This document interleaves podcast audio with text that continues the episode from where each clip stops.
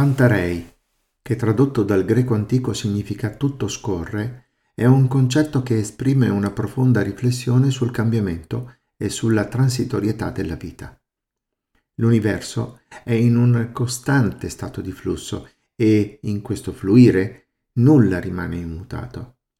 Vale sia per le cose animate, sia per ciò che è percorso dalla vita.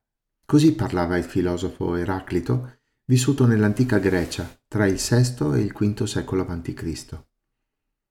All'interno di questa visione fluida della realtà trova risonanza una pratica contemporanea del benessere psicologico, il lasciare andare, dove si sottolinea l'importanza di rilasciare attaccamenti e aspettative, permettendoci di accettare e fluire con la vita, piuttosto che opporsi ai suoi capricci. Le ferite, le delusioni e le sfide che incontriamo lungo il nostro cammino possono lasciare cicatrici durature.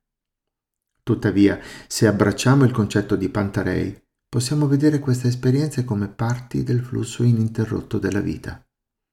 Come un fiume che scorre, ogni esperienza, buona o cattiva, passa e diventa parte del nostro passato. Trattenersi, rimuginare o resistere a questo flusso naturale può creare stagnazione, dolore e sofferenza. Lasciare andare non significa dimenticare o negare le nostre esperienze, significa piuttosto riconoscere e accettare che ciò che è accaduto è parte del nostro percorso, ma non è il nostro futuro.